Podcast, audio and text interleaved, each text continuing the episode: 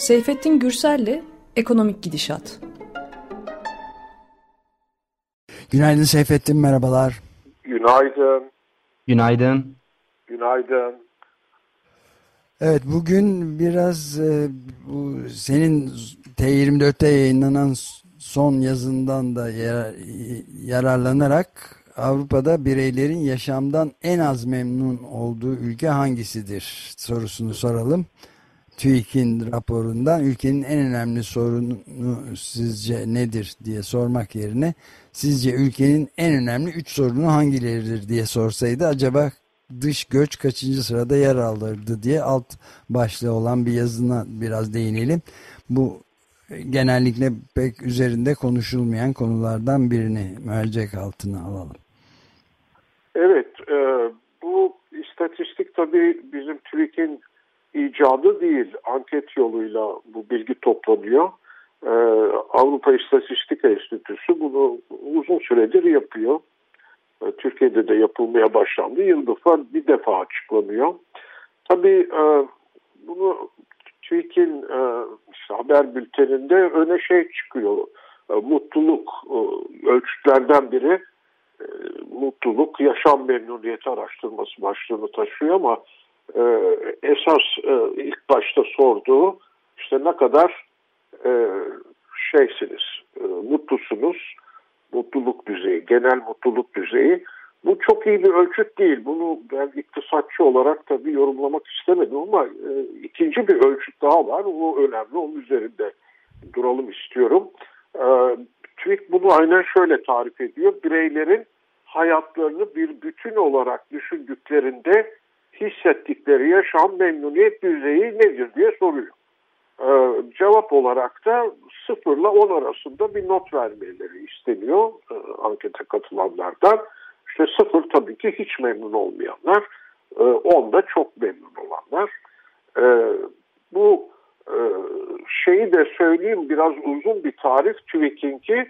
Eurostat'ın terminolojisinde bu daha özlü bir e, şey, kavram overall life satisfaction. Yani hayatın genel evet. şeyinden tatmin, Genelden, tatmin olmalı. Evet. Yani bir bütün olarak da yanlış değil tabii, biraz uzun çünkü ama hakikaten hayatı çok yönleriyle e, düşündüğünüzde ne kadar memnunsunuz. Güzel. Şimdi bu diyor ki TÜİK iki bin yirmi iki'de beş buçuk nottu on üzerinden, iki bin yirmi üç yılında sıfır virgül iki puan artış ile beş virgül yedi oluyor. Yani bir tık artmış ama şimdi on üzerinden beş virgül beş, değil mi? Biz hocayız Ömer, zamanında sen de hocalık yaptın. Ee, yani herkes biliyor, diğer hocalık yapmayanlar da öğrenci oldular. Ee, on üzerinden beş virgül yedi çok vasat bir not. Evet. Ee, tabii şunu merak ediyoruz, ben de merak ettim. Geçmişte acaba durum neydi? Hani iyiye mi gidiş var? Ee, yoksa aksine kötüleşiyor mu? Memnuniyet düşüyor mu? Ee, iki bin on yedi'den başlıyor istatistikler. Aslında fazla değişen bir şey olmamış. iki bin on yedi'de beş virgül dört'müş not.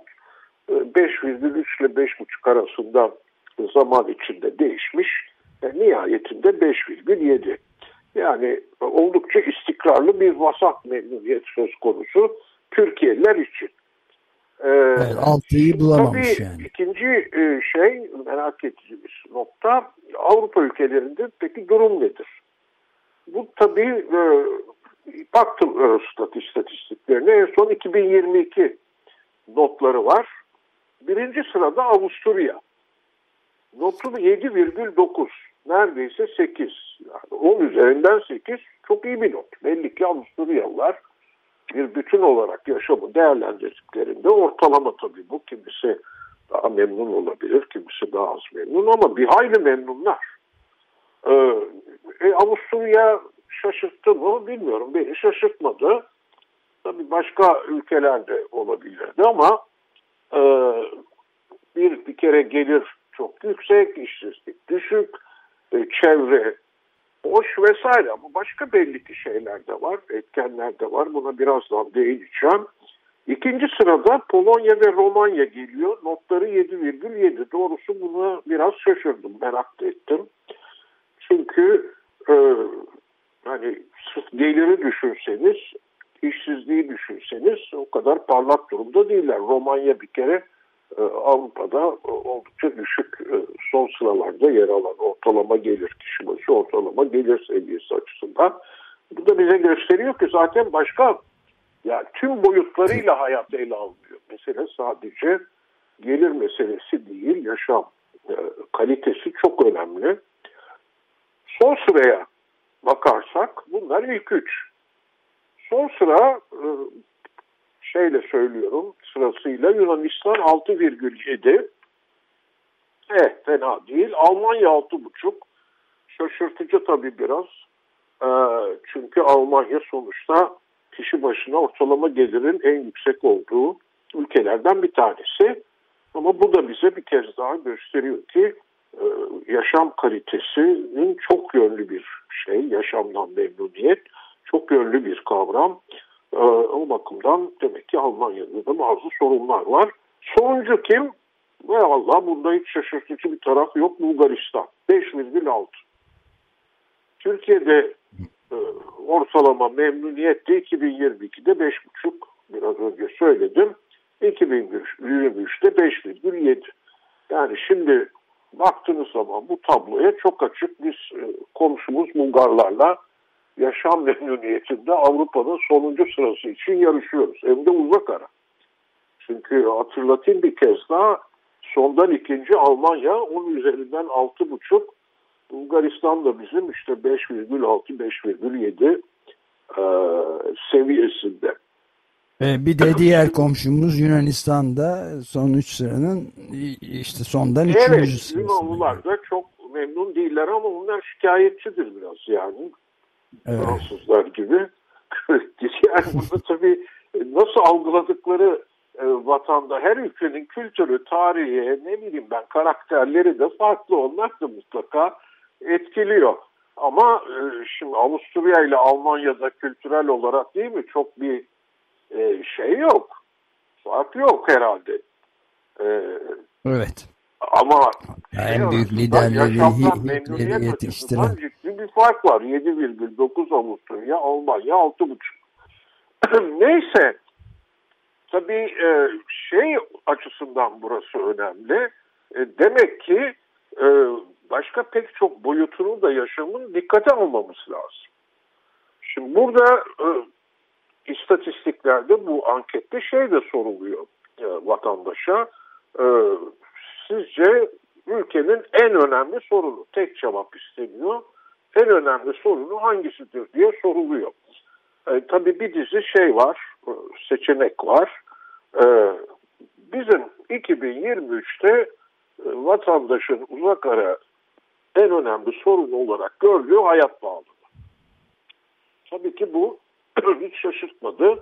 iki bin yirmi üçte yüzde otuz üç virgül sekizi, yani her yüz kişiden neredeyse otuz dördü, üçte biri, ee, en önemli sorun, ülkenin en önemli sorunu hayat pahalılığı demiş. Bu şaşırtıcı değil ama tabii geçmişte durum neydi, yani bu hep böyle miydi diye baktığınız zaman bu hakikaten önemli bir bulguyla karşılaşıyoruz. iki bin on yedide vatandaşların sadece yüzde yedi virgül sekizi hayat pahalılığını en önemli sorunu olarak görüyormuş. Ee, ve evet. e, bu hızla yükseliyor. iki bin on sekizde ikiye katlanıyor. iki bin on sekiz herhangi bir yıl değil. İnşaatta başlayan büyük kriz e, şeye de yayıldı, diğer sektörlere de. Ve büyüme, yani kişi başına gelir artışı neredeyse doğru. iki bin on sekiz iki bin on dokuz işsizlik hızla yükseldi. Uzun lafın kısası, oradan itibaren enflasyon çıldırdı. Adım adım düşünün, yedi virgül sekizden kabaca yüzde sekizden yüzde otuz dörde, dört kattan fazla bir artışla bir numaraya, uzak ara bir numaraya yerleşiyor. Ee, peki ikinci sorun olarak neyi görüyor vatandaş? Ee, eğitim ikinci sırada, yüzde on altı virgül beş. Bu değişmemiş. Yani aşağı yukarı iki bin on yediden beri baktığın zaman bu civarda e, ya ikinci ya üçüncü, yani eğitimde ki sorunu vatandaş görüyor çok açık. Ee, tabii hem kalite sorunu var, devlet okullarından müthiş bir e, hızla çöküş yaşandı. E, e, özel okula yollasan ateş pahası, tamam bu da anlaşılıyor. Üç numarada yoksulluk sorunu, yoksulluk diyor vatandaş, yüzde on üç virgül dört iki bin yirmi üç ama e, bu da aşağı yukarı zaman içinde değişmemiş, hep bu civarda kalmış. E, işsizlik çok uzatmayacağım. O tamamen işsizlik dalgasını izliyor. iki bin on yedi'de yedi virgül üç ama işsizlik zirve yapınca o da zirve yapmış. yüzde on sekiz virgül beş'e çıkmış. E şimdi daha düşük bir düzeyde iki bin yirmi üç'te yedi virgül üç. Şimdi bu neden önemli? E çünkü belli ki yaşam memnuniyetini de bir bütün olarak yaşam memnuniyetini de bunlar da rol oynuyor. Hiç kuşkusuz ülkeden ülkeye de değişiyor. Ama burada önemli bir eksiklik var. Çevre meselesi ve toplumsal ilişkiler. Şimdi bence yaşamdan memnuniyette bu iki faktör de önemli bir rol oynuyor olmalı. Tabii ki kimi ülkede çevreye daha duyarlılık yüksek, kimi ülkede o kadar belki yüksek değil. Bunlardan bir tanesi de maalesef galiba Türkiye. Ama her halükarda bu da bence bizim yirmi birinci yüzyılda hele bu iklim e, değişikliğinin yarattığı, insanlığın geleceğine dair yarattığı tehditin algılanması ve çevrede nasıl bir çevrede yaşıyorsunuz. Bu açıdan da mutlaka insanlar yaşamlarındaki memnuniyetten etkileniyorlar düzeyi. Belirleyici bir etken çevre koşulları da. E, tabii toplumsal ilişkiler de orada da o ülkelerde ne kadar hukuk var, demokrasi var, insanlar ne kadar birbirlerine güveniyor. E, bu güven meselesinde de biliyorum ki buna dair de istatistikler yapılıyor, anketler. Türkiye'de insanların birbirine en az güvenci ülkelerden bir tanesi.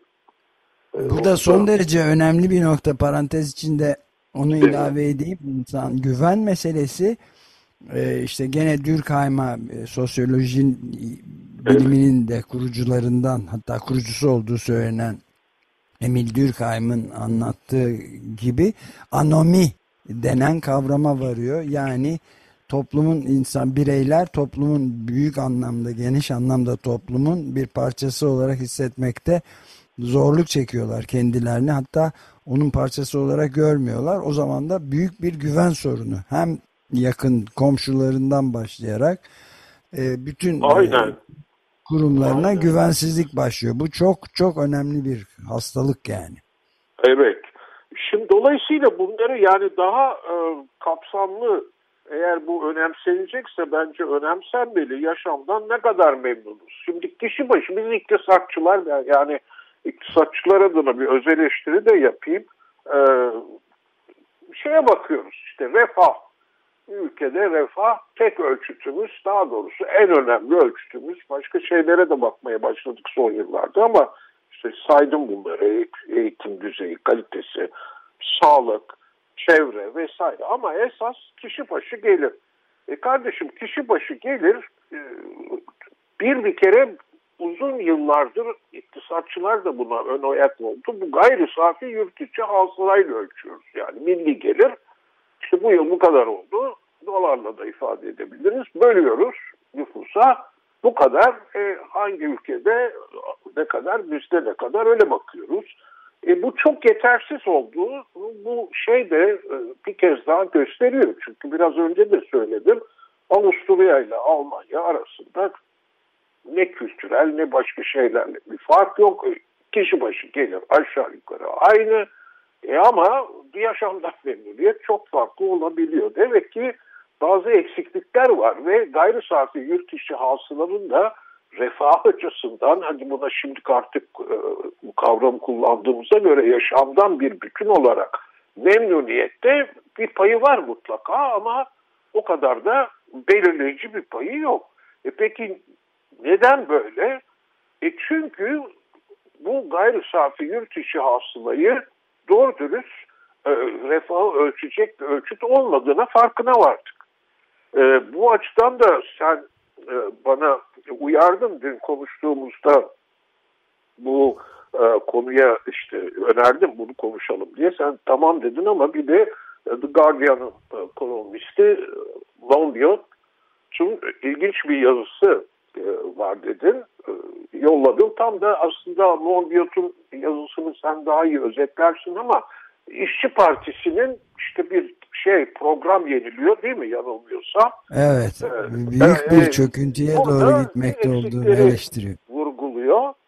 Ee, bunlardan bir tanesi de işte bu gayri safi yurt içi hasıla ölçütü ve çevre meselesi. Yani İngiltere'nin nasıl aslında vaatlerini e, Paris Anlaşması'nda yaptığı vaatlerden uzaklaştığını, bunlara erişemeyeceğini, üstelik bunların da yetersiz olduğunu gösteriyor. İşçi Partisi de diyor ki e, bırakın gayri sahi kişi başına geliri büyümeyi, kısaca ekonomik büyümeye odaklanmayı, yeni bir well-being index, yani bir çeşit refah e, endeksi e, şeytelim, geliştirelim. Bu endeksin içinde de bu şeyleri kapsasın. E, eğitimi kapsasın, sağlığı kapsasın, barınmanın kalitesini kapsasın, tabii ki çevrenin kalitesini e, kapsasın vesaire. İstihdam, dinlenme, tatil payları evet. vesaire. Evet, bence çalışma evet. saatleri. Çalışma İlginç saatleri çok diyor, önemli. Diyor ki gayri safi yurt içi hasıla da işte bir sel oldu, evler yıkıldı. Bu evler yeniden yapılınca gayri safi yurt içi hasıla artmış oluyor diyor. Ben bunu görünce tabii şeyi düşündüm. Ya biz de daha iyisini yaşadık. Daha kestirmeden bir örnek vereyim. altı Şubat depremi. Şimdi altı Şubat depreminde biliyorsunuz bir takım binalar doğru dürüst yapılmamış. Kurallara uyulmamış vesaire. Şimdi deprem tabii ki bir doğa felaketi. Bundan kimseyi sorumlu tutamayız.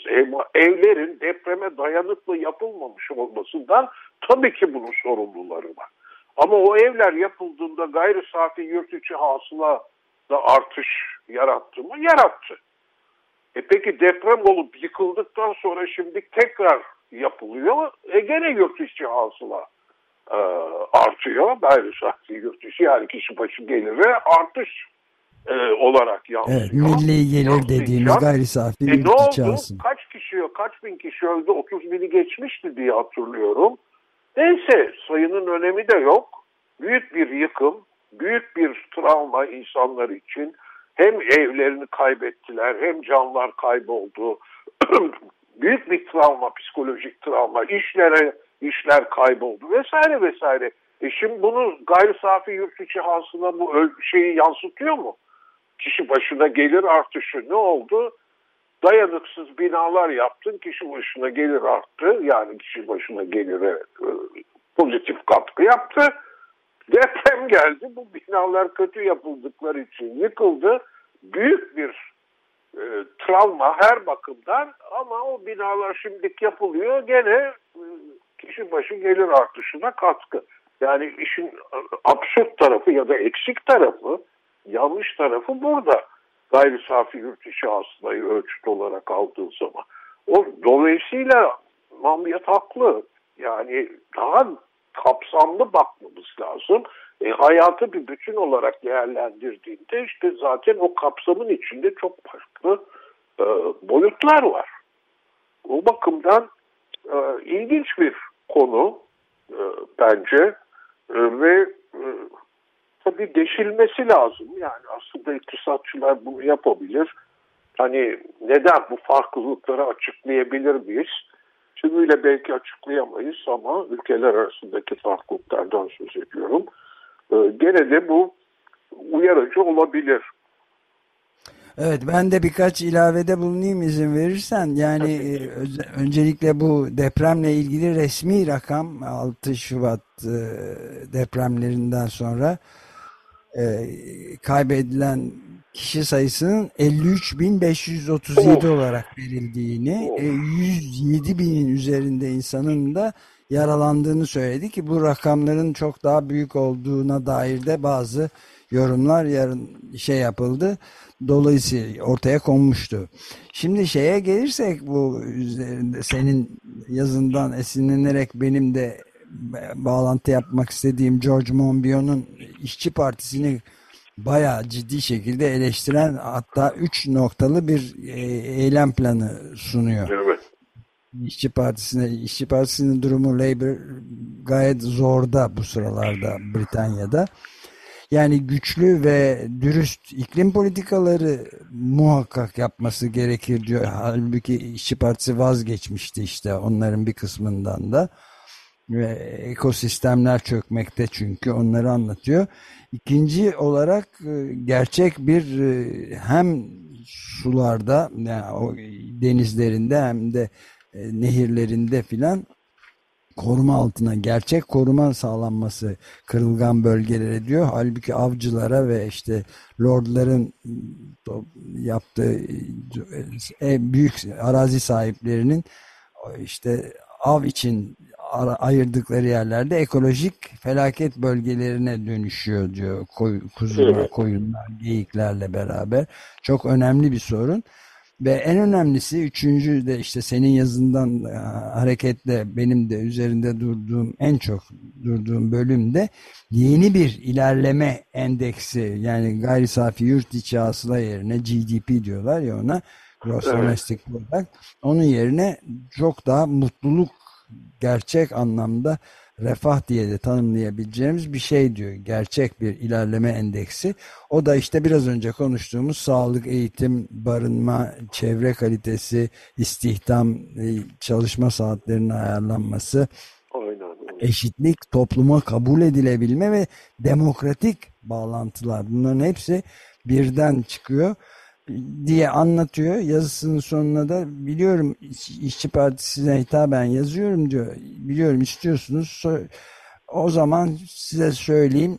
Şimdi burada bana cevap vermenizi bekliyorum diyor. Ha? Alo? Evet, beni beni bu işin başına getirin diyor değil mi? Evet. Beni bakan yapın diyor.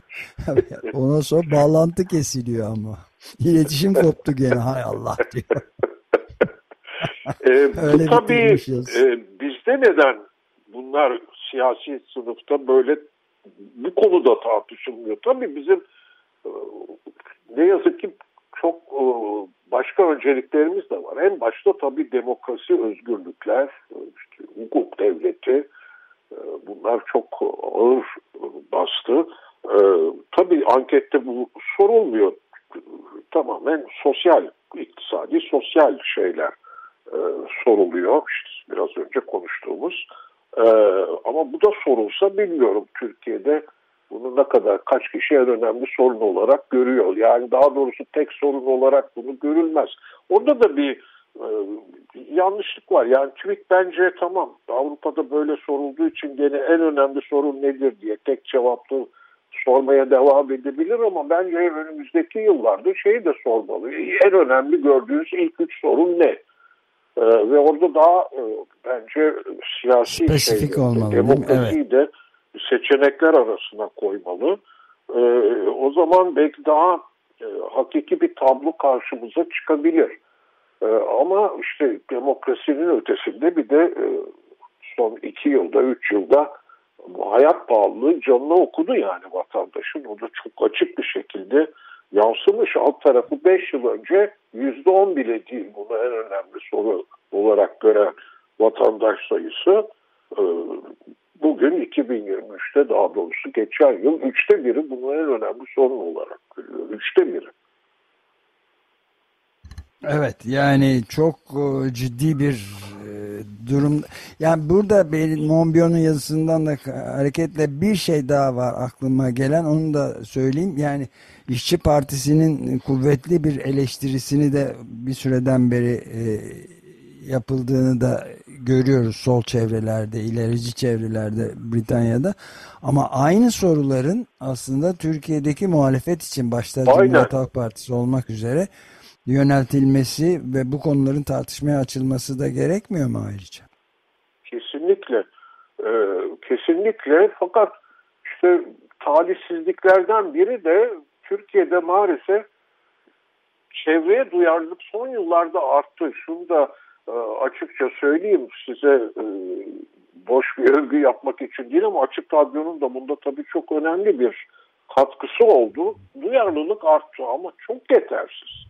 Yani şey geçenlerde bu işte Erzincan'daki o büyük facianın meydana geldiği ilçenin adı neydi? İliç. İliç.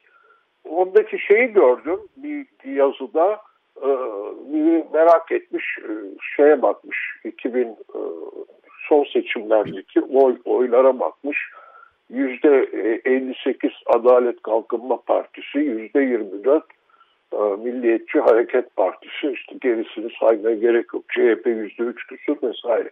Yani e, şimdi ondan sonra da bu facia oluyor. E, bir türlü şeyi de e, yani bu facialar olduğu zaman tabii ki toplumda büyük bir tepki oluyor. Ama bu kesinlikle dönüp siyasette bu ya hangi parti bundan sorumlu? Dolayısıyla ne yapılması lazım programlarında bu çevreye hassasiyet bütün boyutlarıyla. Yani hem yapı şimdi İstanbul'da da felaket ileride yaşanabilir. Umarım o zaman kadar bir şeyler yapılır. Ama e, gerek bu madencilikteki facia, gerek çevrenin kirliliği meselesi, gerek işte e, şey... E, diğer çevre sorunları, şeyin tabiatın yavaş yavaş doğanın dengesinin bozulması vesaire. Bütün bunlar Türkiye'de had safhada ama bunun siyasette yansıması yok. Ama bu benzer durum biraz küresel ölçekte de e, böyle. Ya belki Türkiye'deki kadar büyük bir fark yok ama mesela iklim hareketinin en kuvvetli olduğu yer Britanya. Ee, yok oluş isyanının yaptığı eylemleri e, falan düşünecek olursak ama orada da muhafazakarlar e, iktidardalar. Evet. Hatta kendi koydukları yeşil dönüşüm e, programından geri adım attılar yeni yönetim. Evet. Evet. Şey Labour Partisi de öyle. O da geri adım atmış. Parti, evet, evet zaten değişen bir, Amerika'da da Trump'ın geri dönmesinden yüksek ihtimal deniyor. Gayet olası. Biden da kötü bir e, şey veriyor. Dolayısıyla insanların sanki toplumun yani dünya genelinde özellikle iklim çevre konularında duyarlılığı ile siyasetin yani onu programa çevirenlerin arasında bir açı farkı var gibi işte de görünüyor. Oradaki görünmüyor. Dilemmaları vatandaşın iyi kavraması lazım. Orada da bir sürü sorun var. Çünkü tek bir temsilci vatandaş yok. Yani şimdi burada ortalamalar diyoruz ama e, tabii e, anketin ayrıntılarınıza baksanız mikro verilere e, kimisi Ee, belki çok duyarlı çıkacak ama kim ülkede bu nispeten önemli sayıda, kim ülkede çok marjinal. Ee, sorun tabii şurada, e, bunu vatandaşın da bunun bilincinde olması lazım. Ama orada tabii zaman şeyi de devreye giriyor. Bir ne kadar bunu bir tehdit olarak görüyor. E, yaşlılar belki bunu tehdit olarak görmüyor. Benden sonrakiler düşünsün diyor. Bilmiyorum. Ama genç kuşağın tabii bunu giderek daha bu tehdidin farkında olduğu ortada ama yeterince değil. Dolayısıyla bunun anlatılması lazım. Mesele sadece gelir meselesi değil. İşte gelirle tabii ki belki daha fazla tüketebilirsin. İşte belki biraz daha iyi bir barınakta yaşayabilirsin. Şu olabilir, bu olabilir. Ama yarın öbür gün bunların hepsini kaybedebilirsin eğer bugünden bazı konularda şey etmezsen, fedakarlık yapmazsan. Evet. Bu, bu ikilemi iyi kavraması lazım. Özellikle genç ve orta kuşaklar. Çünkü orta kuşak dediğim bu tehdit de yani öyle elli yıl sonrasının tehdidi değil. Bütün o konuda artık bilim dünyası bir şeye vardı. Konsensüse vardı. Bunu diyor iki bin kırk iki bin kırklı yıllarda çok ciddi. Şimdiden hissediliyor da çok ciddi hissedilecek. Eğer bu bir buçuk derecenin şeyine sınırı e, geçilirse kötü. Bu gidişatta da geçilecek galiba. Evet, hatta yani iki bin yirmi dördün en tarihte yaşanmış en sıcak yıl olacağı daha şimdiden kuvvetle muhtemel görünüyor. Bunları konuşmaya devam edeceğiz. Süreyi bitirdik maalesef. Tabii, tahmin ediyorum. Seyfettin, çok teşekkür ederiz. Görüşmek üzere diyelim. Görüşmek üzere. İyi yayınlar diliyorum. Hoşçakalın.